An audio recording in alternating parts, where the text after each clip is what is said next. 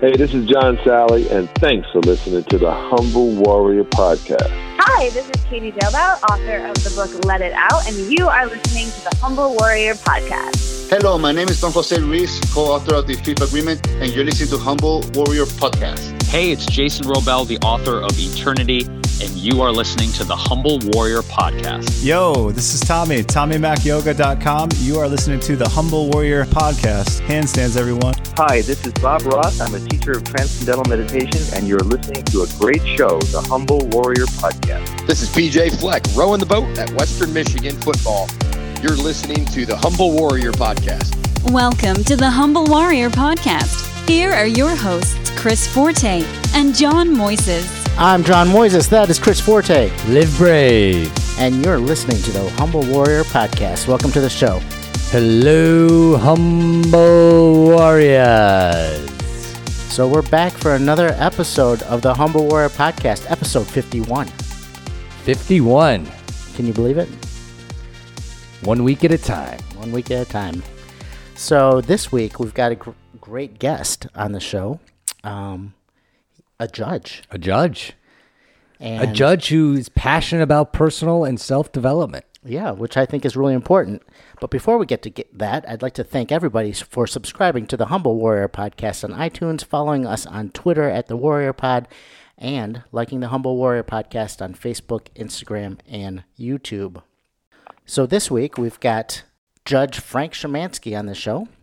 And Judge Frank is a juvenile court judge in Detroit, where he is responsible for hearing cases of juvenile delinquency, crime, parental neglect, and abuse. He's also the author of the book Identity Design, A Guide to Powerful and Generous Living. He has founded and sponsored a number of programs and initiatives to help others, including the Youth Deterrent Program, which is a program in which life offenders counsel at-risk youth on the consequences of crime. Uh, he's worked with the instruction of Transcendental Meditation to juvenile offenders. And he's created the Michigan chapter of Guitars Not Guns, a program dedicated to offering free musical instruction and guitars to at-risk youth as an alternative to violence and substance abuse. Welcome to the Humble Warrior Podcast, Judge Frank. Hello, Judge Frank. Hey, how you guys doing? It's great to it's great to be here and to be counted among the humble warriors of the world. Well, thanks uh, thanks for taking the time. This is a busy time. You're you're you're part of this election race that's going on. Yeah, yeah. Actually, uh, I am. You know, I think this is going to come out live, uh, or you know, the election day, day before, or whatever, and I am running for the Michigan Supreme Court. I was nominated to uh, run for this seat, and the uh, election is coming up. It's been a lot of work, and I'm ready to ready to stick a fork in this thing. Right. Because it's been uh, it's been kind of crazy. Yeah, it has, and so you know we're very grateful for you. You know, taking the time today um, sure. to talk about your background and. and what you've done, and um, you know, so thank you again. And I guess I wanted to lead off with uh, Judge Frank is, is is what kind of cases do you hear as a juvenile court, you know, judge in Detroit? All right, so the court, uh, the way the assignments are, the way we do it in Wayne County, in our juvenile court division, I hear two types of cases. I hear juvenile delinquency cases, which is basically Uh, a person committing a crime who has not reached the age of seventeen. And I also hear what we call neglect and abuse cases. And that, those are cases in which parents have neglected or abused their children in such a way that uh, the state deems it necessary to intervene to protect and to protect, well, to protect the interests of the children. Okay. And what is it like serving on the juvenile court? You must see, you must see and hear it all. Yeah, I taught.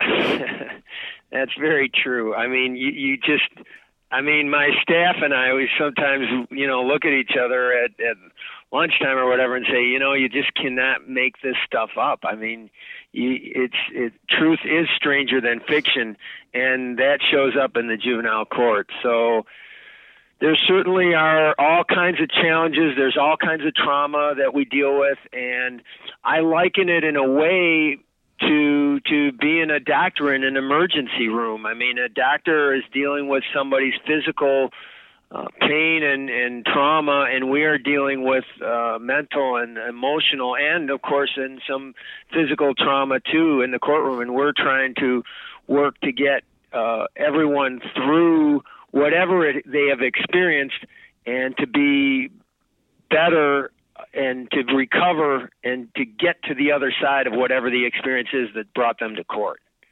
Got it. Judge Frank, you know, I find this interesting.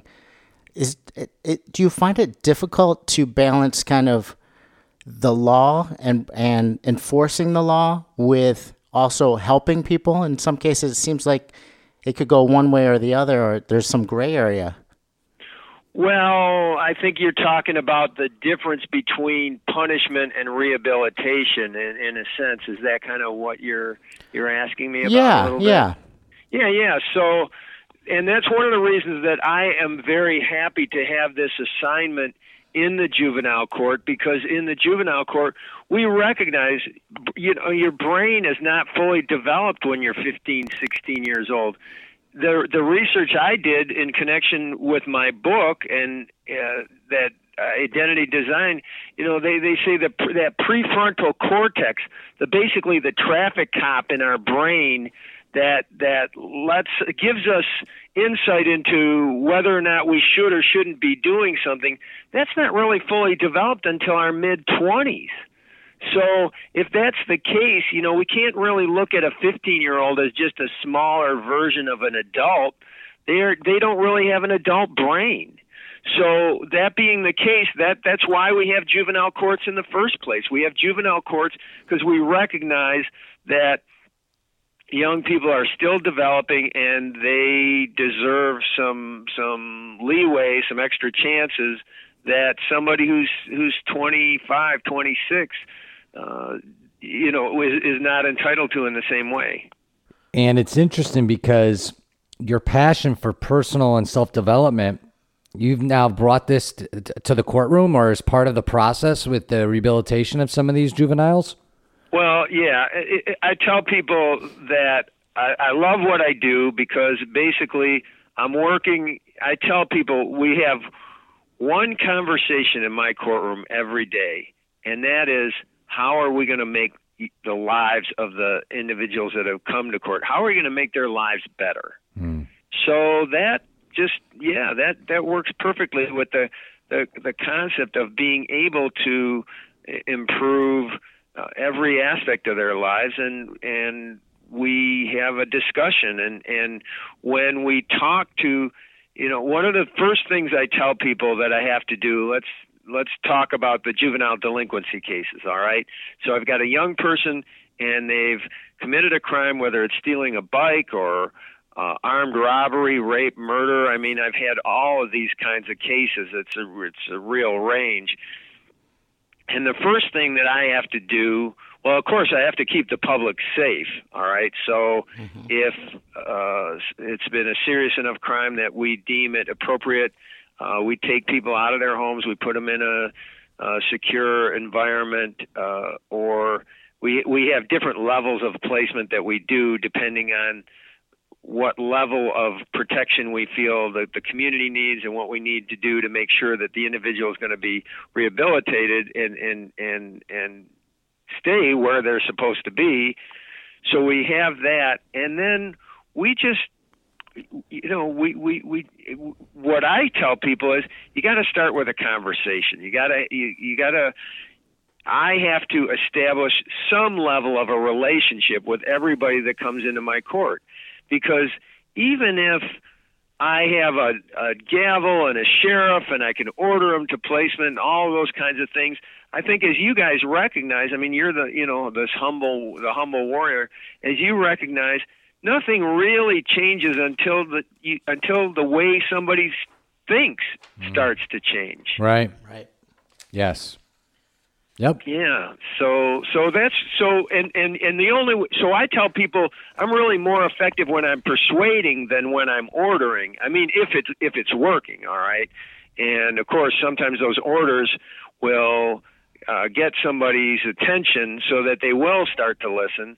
But it's it's a it's a persuasion uh, effort that that really has to take hold, because somebody's got to start seeing for themselves that what they're doing is not serving them or their community. And when they start to see that, then I, I see some really great personal transformations. And I know that's what you guys like to like to talk about, right? Yeah, absolutely. Absolutely. And because, you know, part of life, and we all go through it, we all go through obstacles, and it's overcoming those obstacles. And to your point, um, you know, there there has to come a point where the, the individual has to change their way of thinking or make the commitment to change. And, you know, it, it's it's it's something that, you know, f- uh, we're all different and we all come from different backgrounds. But once that commitment is there to change, you know, it will shift in our favor. And, you know, and the right people come in our lives to help guide us. And it seems like,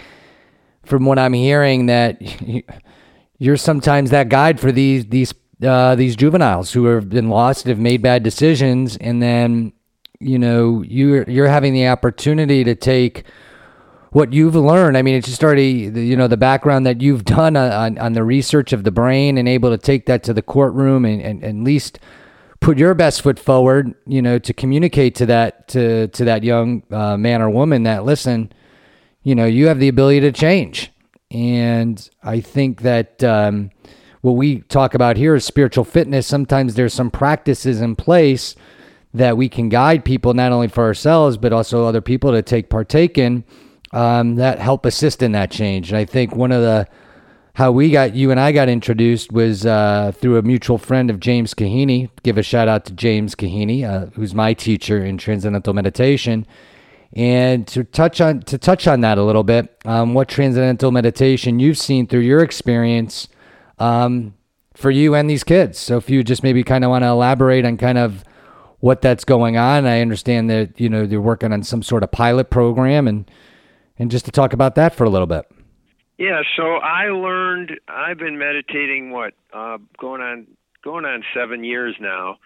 And for me, I mean, it's, I tell people it's the best thing I do for myself on a daily basis. It's it's a it's a grounding experience. It's it's a de-stressor. I mean, all the things that all those research uh, projects actually say that the, these are benefits that you get, pro, you know, that, that you receive when you meditate on a daily basis. Yeah, those are benefits that I've experienced. I'm I'm calmer. I'm I'm. Uh, healthier. I mean, I, I, I just, you know, I don't, I don't really get upset about much of anything anymore. And so I, it's been a great experience for me. And so I worked with Jim Kahaney, uh, and I, when we put together a project where we taught, we did a, a pilot project where we took some kids, we, we got some kids at a secure facility, and Jim taught them how to meditate. And about a week after they learned, I went up there. It was a facility that we have in Saginaw. And I went up there with Jim, and he told me, and we were driving up there together, and he said, you know, Judge Frank, he said, these kids, that's going to be powerful. These kids, you know, they have assimilated this practice very quickly. And we, we, I got up there, and he was exactly right. I mean, I usually meditate on my own. So, you know, when you meditate with others, sometimes you can have a deeper experience, and I absolutely did. And these kids, I mean, they they were great. I mean, they they they, I mean, you could have heard a pin drop. I mean, that's what happens when meditation, when you're meditating. What happens is nothing. Nothing happens. Right. Right. Right. Right. So yeah, yeah. So it was a great experience, and we surveyed these kids after they. Uh, you know, as they were completing this program, every one of these kids said that of all the counseling and the, the, the therapy, the group therapy, the individual, every, all the interventions that we, we have these kids participate in, of everything they did, they all said that learning to meditate, learning transcendental meditation was the most beneficial intervention they participated in. And three quarters of them said it wasn't just the best intervention, it was far and away the best. So That tells you. And you know what? It didn't cost. It doesn't cost as much as these other things that we're spending our money on. And I am working to get another pilot going because, uh, you know, well, I'm not in charge of all the rehabilitation services. I wish I was, or I wish I had a better voice, because as it is now, I'm in that persuasion mode. I'm still pers- working to persuade people, hey, let's listen to the kids. If they said this stuff works better than anything else for them, we should give that some. We should give them some credit for, for, for being able uh, to to recognize that, and I'm sure you guys agree. Absolutely, and just from you know, we've had Bob Roth on the show and Ann Purcell, an author uh, who practice who've been practicing this for, for many many many years. But what's so great is now to see these studies coming out and the research behind it, of working in schools and prisons, uh, what have you. And so I think it's just continuing to bring the awareness out there and um, to let people know about it and how be- just how beneficial it is. And, you know, kids, if, you know, if the adults want to listen, the, the children are our greatest teachers. And, you know, the, the thing that I see, okay, mo- so most of these kids in my courtroom, this is another issue that I've taken on is uh, the trauma that these kids experience. And the research tells us that the more traumatic and the deeper the trauma trauma from the, the, the experiences that a young person has, the more likely they are not to finish school, to, uh, to if it's a, a girl, to get pregnant early, if, uh, to uh, get addicted to drugs, get involved with alcohol, you know, all the negative things that you don't want to see a young person uh, develop as problems or, or, or to be associated with. All of those are things that if you are traumatized as a young person, if you've suffered some deep emotional, physical harm or combination thereof, Uh, you've been neglected by your parents, whatever th- that level of trauma is, all of those make you more likely to have all these other problems. And transcendental meditation can be a uh, a guard or, or, or can be a, a service that can help counteract the the harmful effects of trauma. And the other thing, of course, is a stable a, a stable relationship with a caring adult. So whether it's a you know whether it is one parent who's just really there for you, or or a grandparent or an aunt or an uncle or a teacher, uh, and and I ask people all the time. I, I, I ask people to recognize this and to, to see if they can't be that that inspiring that that stable influence on a young person, to the extent that, that they might find someone who maybe it isn't their child, but it's somebody who's who's at risk, like all the you know the kids that I see in my courtroom. That's a great point, Judge Frank, because I used to work as a social worker, one of my first jobs out of school, and I worked with at-risk boys, and I found the the toughest challenge for me as a as a social worker was we'd do all this great work, then we'd send them back into their environment, and sometimes they didn't have that one person or that resource in the outside that they could go to.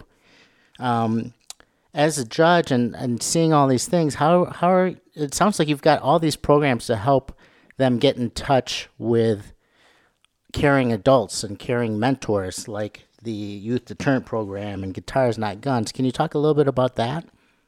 Yeah, so the Youth Deterrent Program is a pretty exceptional program, and and we actually were, well, we're still interested in seeing Alan Sedgi put together a little film clip about, well, first I should tell you what it is. So we've got some uh, individuals that are serving life in prison or long-term sentences, and they they started this counseling program where kids could come in and spend uh, half a day with them.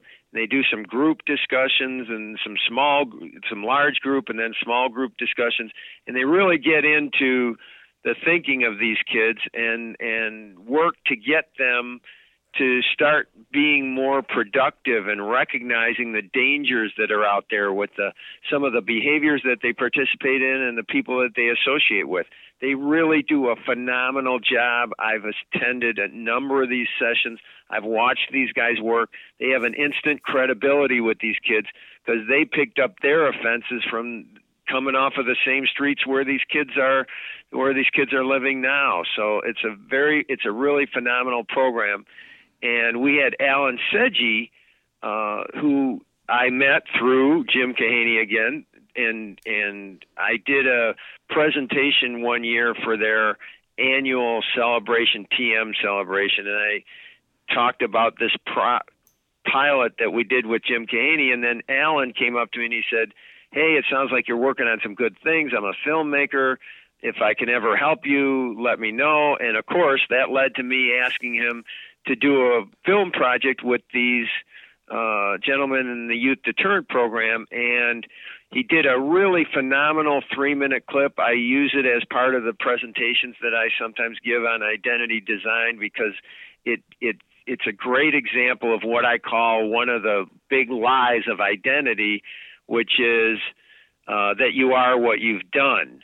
You're not what you've done. That's, if anything, it's a reflection of who you were, and you don't have to carry that around. That's in the rearview mirror. But a lot of us drive around like it's still in the front seat with us, you know, all these things that we've done. And these guys have, you know, they've they've recognized they made some mistakes, but they are now, they're not seeing themselves as life criminals for the rest of their life. They're seeing themselves as people who can help others. You know, abs- you know, this has been great, Judge Frank, because you're pivoting right into what I, you know, what I want to dive in next uh, with you, which is your book, Identity Design, and um, the concept behind that, because I think this could apply to all of us. So um, if you can just shed more light on what that is, because I think, you know, we talked, you and I talked a little bit about this, um, you know, we we're born into this world and we're born into this world. And some of us are fortunate to have certain upbringings and some are not. And I think that's where it starts when one is starting to start really look within and start asking the question, who am I? And really just finding that out. So can you kind of just kind of maybe just take us through that a little bit of, uh, of your book yeah, and the so, concept behind so it?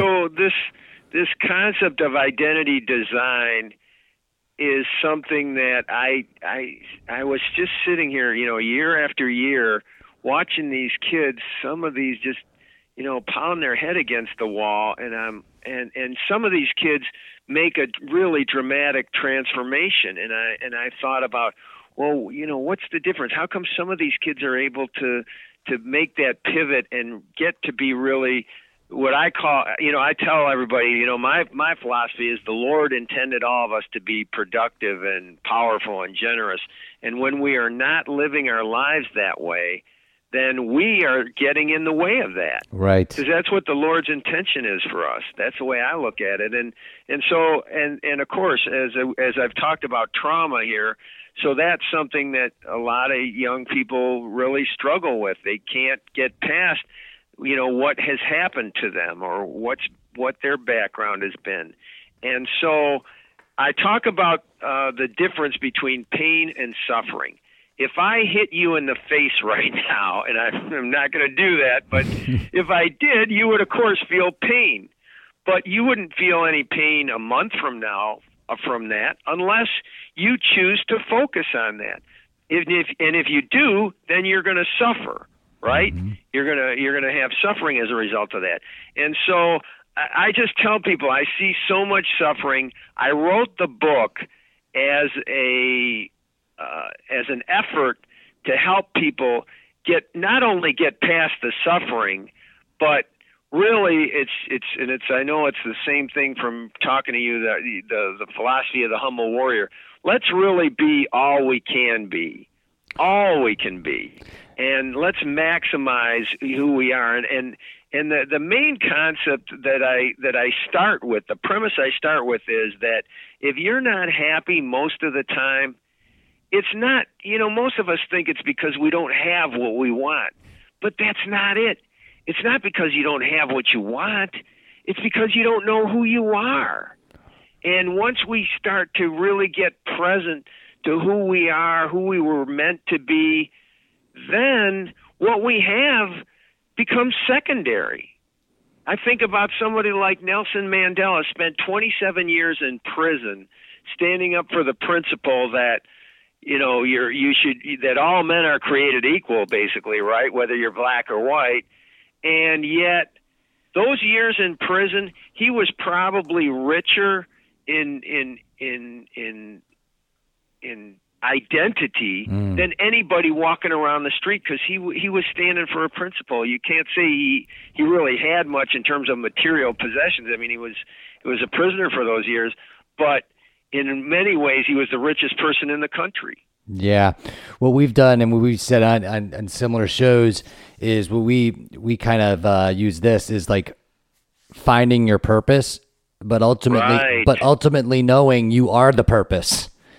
And yeah. as a young, as a young person, you know, especially the young people you're dealing with, that, wow, the environment they, you know, that they've maybe come into is, is challenging. But once they embrace, really like be proud of who they are, which is hard, right? But if we could get, you know, to all of us, be proud of who we are, because that's just a makeup of who we are. And, you know, to serve, to serve in the way we need to serve, our purpose, so we can touch as many lives as we can.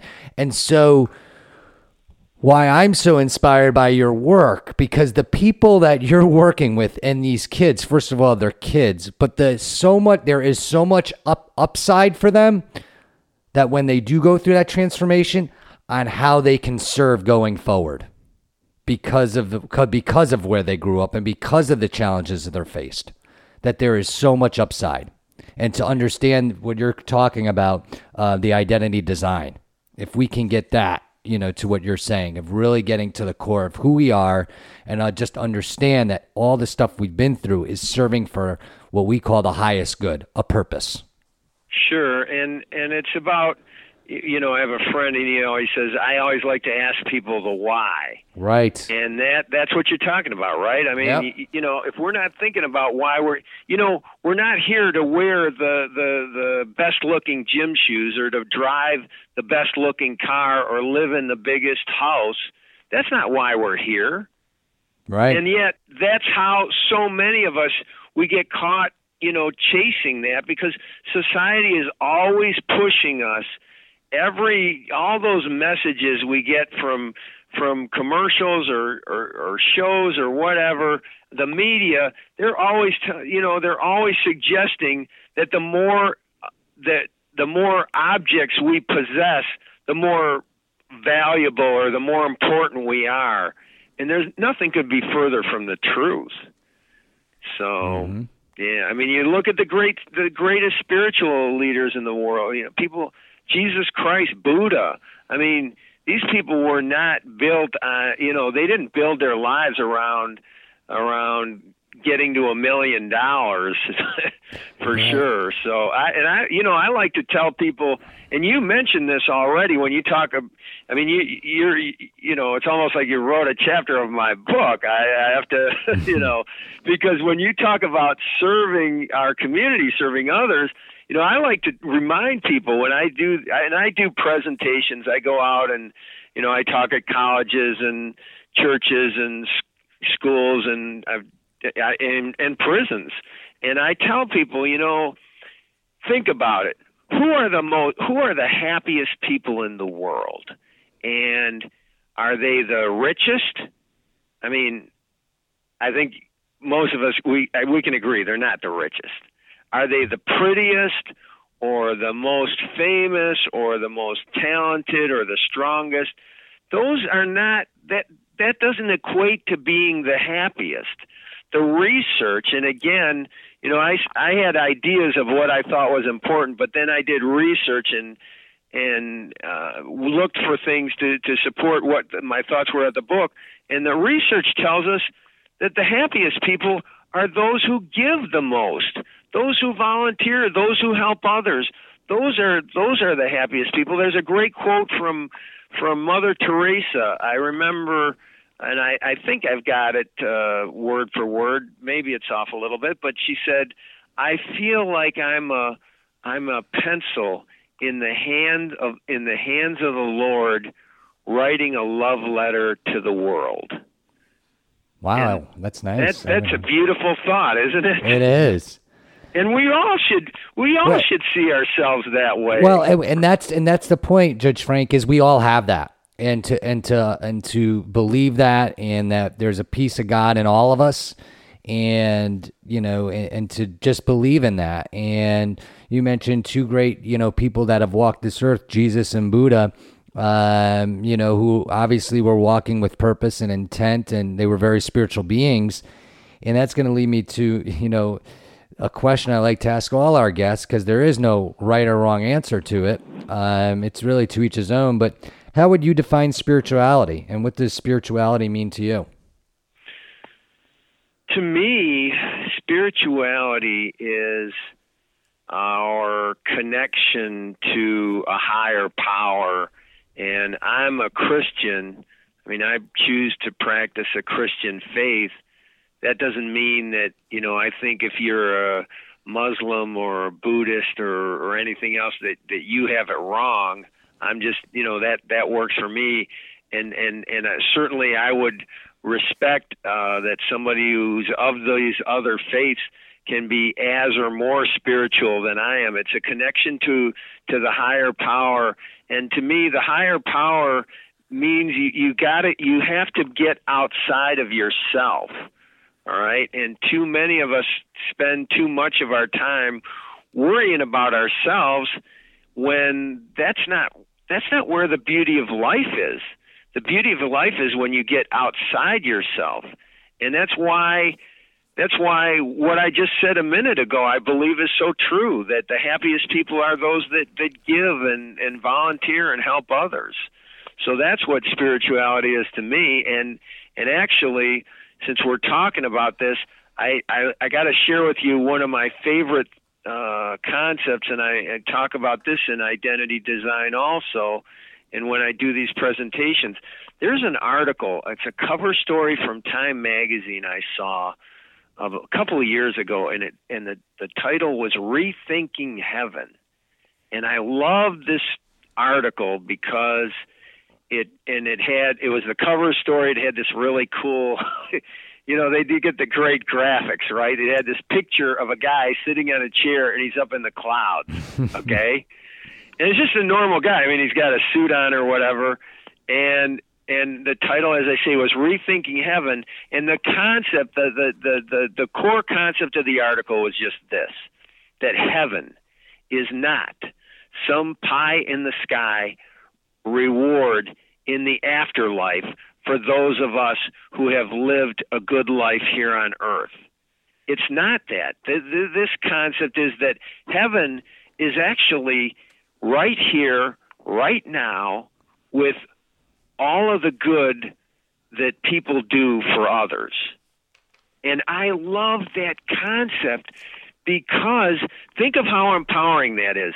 That means, you, you said it a second ago, you know, we all have a bit of God in us. That means that when I, you know, when I work on these pro- programs or when I try to help some kid in the courtroom, and I'm just part of a team, you know, but when I do any of those things, that means I'm actually creating a little slice of heaven. That's a beautiful way to look at the world. That's a powerful way to look at the world. And that's what I, what identity design is really all about, is is asking individuals to always be looking for the most powerful way to look at the world and your place in it. Mm. So I love that idea. Wow. You know, Judge Frank, I'm really curious as to, you know, I think, one, the way that you're going about helping these these kids is phenomenal, um, because I think it's it's kind of a hidden gift for them, because they've, they've gotten themselves in the situation they're in, but they're learning something that's totally different and a different way of looking at their lives, um, that, as we know, is a lot more beneficial longer term and a lot easier to sustain than chasing the material gifts that we're looking, that a lot of us look for. Um, how do you, have you found it hard to introduce these kinds of concepts like meditation and some of these other um, ideas to youth, and how are they accepting to it? Well, for I'm not a meditation teacher. I mean, I don't I don't try to teach that per se, but you know, when we have a program and I can bring somebody in like Jim Kahaney, you know, I found these kids are were very receptive to that. Uh, at first, they didn't know what to think, but he, he does a great job of explaining it, and then they, you know, they, they buy into it, and and you know, it's really a question of Uh, a kid has to, you know, you can bring them to the, what, you can bring the horse to water, but then they got to decide to drink, right? Mm-hmm. And generally what I find is these kids, you know, if they're, if they're being sent to placement, they're being pulled out of their homes, they're being taken away from their friends. Sooner or later, they, they even if, even if they have a lot of trouble, a lot of times they have a difficult time adjusting at first, but then they just, you know, I mean, time, time gets them to start thinking about, hey, maybe what I did has a, has, is a cause in why I'm here. And this isn't really where I want to be. So maybe I got to start doing something different. And I have a, uh, concept. I have a little, when I do presentations in person, I like to use metaphors. I like to use props. I like to do different things to help people make a connection between what, you know, we know. I mean, we've been talking about different things in terms of service and, and recognizing the value of working to others. And what I like to do is have something specific that I can connect people with that. So I have something, and I, I like to ask people, and I'll ask you this, okay? So think about sports, all right? Whether it's basketball, football, soccer. My son's a seven-year-old soccer player. Anyway, mm-hmm. What's the one thing, what does a team have to control if they want to win, uh, if they want to win the game? They've got to control the ball, mm-hmm. all right? Whether it's football or basketball, you can't really win unless you control the ball. So I have this, I take a soccer ball, and I have uh, some words that I printed off and taped across the ball. And I say, it's the same thing in life. But it's not the football or the basketball you have to control. It's the blame ball. And then what I'll do is I'll say, this is how it works. And I will say, I don't like the fact that, you know, I'm not happy with the job that I have, or I'm not happy that I didn't graduate on time, or whatever. And I'm going to take this blame ball, and I'm going to blame my teacher because it's their fault that I didn't graduate on time. And I throw the ball into the audience, and I say, okay, whoever caught it, okay, you know, you're the teacher. Who's controlling the, who's controlling the ball now? And of course, if I throw it away, I'm not controlling it anymore. Now whoever has it is controlling it. And it's the same way when we blame people for things that show up in our lives. Right. Because if I blame someone else, I'm just I'm giving them the power to fix whatever I believe the problem is because I'm giving them the ball. Right. Yes, I, you're giving your power away. You're giving your power away. And I got to tell you something. I read an article when I was researching my book, and I love it, and I cite it in my book.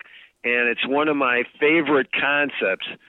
And this was a business writer, and he was talking about the need. He, he put it this way. He said, take responsibility for, or blame, right? Blame gets used in a negative way because it's when things go wrong, but it's really another word for responsibility, right? So this writer said, take responsibility for blame for everything you're even remotely responsible for.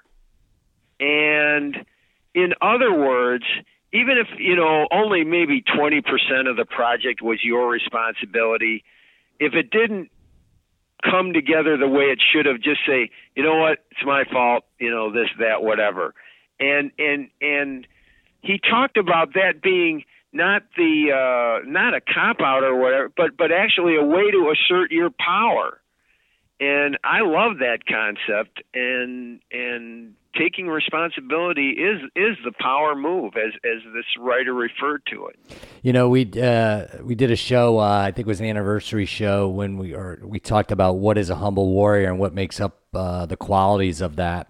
And that is probably the number one, which you just touched on, is, you know, the humble warrior takes full responsibility for their lives, and we don't blame anyone or any circumstance for anything, because we take full responsibility for our lives.